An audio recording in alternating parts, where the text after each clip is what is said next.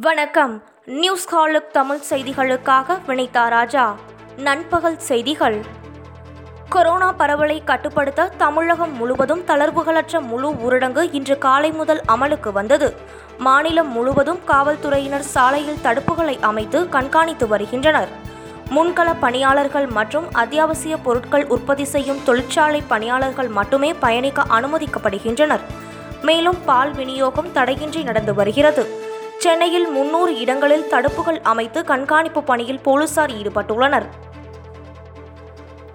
Corona பரவல் சங்கிலியை உடைக்க அமல்படுத்தப்பட்டுள்ள தளர்வுகளற்ற முழு ஊரடங்கு விதிகளை அனைவரும் தவறாது கடைபிடிக்க வேண்டும் என முதலமைச்சர் மு க ஸ்டாலின் கேட்டுக்கொண்டுள்ளார் கொரோனா பாதித்து தொடர்ந்து அதிகரித்து வருவதால் தான் தளர்வுகளற்ற முழு ஊரடங்கு அறிவிக்கப்பட்டதாகவும் கொரோனா பரவல் சங்கிலியை உடைப்பதே முக்கிய நோக்கம் எனவும் முதலமைச்சர் விளக்கமளித்தார்.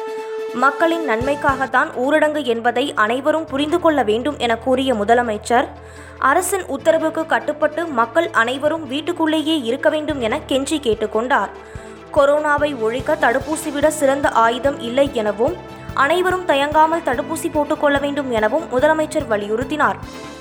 தமிழகத்தில் பதினெட்டு முதல் நாற்பத்தி நான்கு வயது வரையிலான பிரிவினருக்கு தடுப்பூசி போடுவதற்காக பன்னிரண்டு லட்சத்து எண்பத்து ஐந்தாயிரத்து அறுபது கொரோனா தடுப்பூசிகள் வந்துள்ளன. இவை முன்னுரிமை அடிப்படையில் செய்தித்தாள் பால் விநியோக பணியாளர்கள் கட்டிட தொழிலாளர்கள் அரசு அலுவலர்கள் மின்வாரிய பணியாளர்கள் ஆசிரியர்கள் போக்குவரத்து ஊழியர்கள் மருந்தக பணியாளர்கள் ஓட்டுநர்கள் காய்கறி விற்பனையாளர்கள் மற்றும் இதர தனியார் நிறுவன தொழிலாளர்களுக்கு போடப்படும். தடுப்பூசியை வீணாக்கக்கூடாது என தடுப்பூசி மையங்களுக்கு தமிழ்நாடு பொது சுகாதாரத்துறை இயக்குனர் செல்வ விநாயகம் வேண்டுகோள் விடுத்துள்ளார். கொரோனா தொற்று எண்ணிக்கை தொடர்ந்து குறைந்து வருகிறது. கடந்த இருபத்தி நான்கு மணி நேரத்தில் இரண்டு லட்சத்து இருபத்தி இரண்டாயிரத்து முன்னூற்று பதினைந்து பேருக்கு புதிதாக கொரோனா தொற்று உறுதியானதாக சுகாதார அமைச்சகம் தெரிவித்துள்ளது. இதே காலகட்டத்தில் நான்காயிரத்து நானூற்று ஐம்பத்து நான்கு பேர் கொரோனாவுக்கு பலியாகினர். மூன்று லட்சத்து இரண்டாயிரத்திற்கும் அதிகமானோர் குணமடைந்து டிஸ்சார்ஜ் ஆன நிலையில் தொற்று பாதித்து சிகிச்சை பெறுபவர்களின் எண்ணிக்கை சுமார் இருபத்தி ஏழு லட்சத்து இருபதாயிரமாக உள்ளது. சிபிஎஸ்இ பனிரெண்டாம் வகுப்பு பொதுத் தேர்வுகளை ஜூலை மற்றும் ஆகஸ்ட் மாதங்களில் இரண்டு கட்டங்களாக நடத்த மத்திய கல்வி அமைச்சகம் ஆலோசித்து வருகிறது.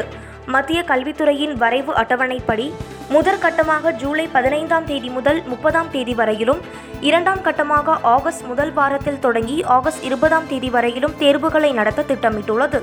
முதல் கட்ட தேர்வில் பங்கேற்க இயலாத மாணவர்களுக்கு இரண்டாம் கட்டத்தில் வாய்ப்பு வழங்கப்படும் எனவும் தகவல் தெரிவித்துள்ளது.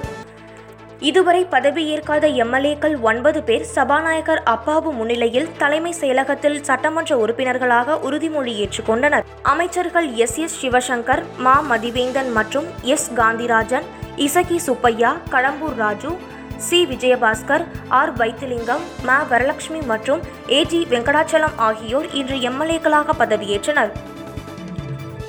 மும்பை அருகே கடலில் கப்பல் கவிழ்ந்த விபத்தில் நூற்று எண்பத்தி எட்டு பேர் மீட்கப்பட்ட நிலையில் எண்பத்தாறு பேர் உயிரிழந்துவிட்டனர். அவர்களின் உடல்கள் மீட்கப்பட்டுள்ளன.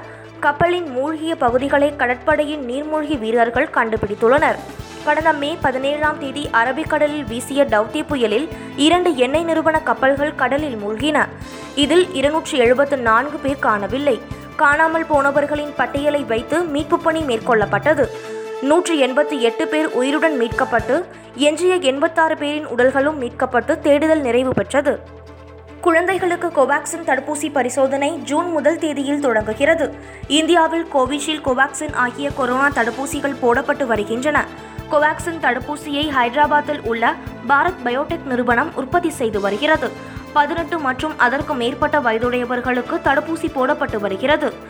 தற்போது இரண்டு வயது முதல் பதினெட்டு வயது வரை உள்ளவர்களுக்கு கோவாக்சின் தடுப்பூசி போட்டு பரிசோதிக்க அனுமதி கிடைத்துள்ளது என்றும் இந்த பணி ஜூன் ஒன்றாம் தேதி தொடங்கும் என்று எதிர்பார்ப்பதாகவும் பாரத் பயோடெக் நிறுவனத்தின் வர்த்தக மேம்பாட்டு பிரிவின் தலைவர் டாக்டர் ரச்சஸ் எல்லா தெரிவித்துள்ளார். ஒரு வாரத்திற்குள் சென்னையில் உள்ள அனைத்து சட்டமன்ற தொகுதிகளிலும் நூறு படுக்கை வசதிகள் கொண்ட துணை மருத்துவமனைகள் அமைக்கப்படும் என இந்து சமய அறநிலையத்துறை அமைச்சர் சேகர் பாபு தெரிவித்துள்ளார். அவர் சென்னையில் பல்வேறு இடங்களில் அமைக்கப்பட்டுள்ள தற்காலிக கொரோனா சிகிச்சை மையங்களை பார்வையிட்ட பின் செய்தியாளர்களை சந்தித்தார். சுகாதாரமற்ற முறையில் மருத்துவ ஆக்சிஜன் உற்பத்தி செய்யப்பட்டு நோயாளிகளுக்கு வழங்கப்படுவதே கருப்பு பூஞ்சை தொற்று அதிகரிக்க காரணமா என ஆராயுமாறு மருத்துவத்துறையினருக்கு கர்நாடக அரசு உத்தரவிட்டுள்ளது. சுகாதாரமற்ற நீரில் உற்பத்தி செய்யப்படும் மருத்துவ ஆக்சிஜன் சுத்தம் செய்யப்படாத கருவிகள் வாயிலாக கொரோனா நோயாளிகளுக்கு வழங்கப்படுவது இதற்கு காரணமாக இருக்கலாம் என பெங்களூர் மணிப்பால் மருத்துவமனை சிறப்பு மருத்துவர் சம்பத் சந்திரபிரசாத் ராவ் அளித்த அறிக்கையின் அடிப்படையில் கர்நாடக அரசு இந்த ஆய்வுக்கு உத்தரவிட்டுள்ளது. தற்போது போடப்பட்டு வரும் கொரோனா தடுப்பூசிகள் மருத்துவமனையில் சேரும் நிலையில் இருந்தும் இறப்பிலிருந்தும் காப்பாற்றும் திறன் வாய்ந்தவை என அவற்றின் திறன் குறித்த ஆய்வில் தெரிய வந்துள்ளது குறிப்பாக ஃபைசர் பயோடெக்கின் தடுப்பூசி மிகவும் ஆபத்தான இரண்டு மரபணு மாற்ற வைரசுகளுக்கு எதிரான பாதுகாப்பை அளிப்பது உறுதி செய்யப்பட்டுள்ளது. புளோரிடா பல்கலைக்கழக ஆராய்ச்சியாளர்கள் நடத்திய இந்த ஆய்வில் இரண்டு டோஸுகள் போடப்பட்ட பிறகு கொரோனாவில் இருந்த தடுப்பூசிகள் எண்பத்து ஐந்து சதவிகித பாதுகாப்பை அளிப்பது கண்டுபிடிக்கப்பட்டுள்ளது. ஆசிய கோப்பை கிரிக்கெட் போட்டி இரண்டாயிரத்து இருபத்தி மூன்றாம் ஆண்டுக்கு தள்ளி வைக்கப்படுவதாக ஆசிய கிரிக்கெட் கவுன்சில் அறிவித்துள்ளது. கொரோனா அச்சுறுத்தல் காரணமாக இந்த ஆண்டு ஜூன் மாதத்தில் நடைபெறும் என தெரிவிக்கப்பட்டது.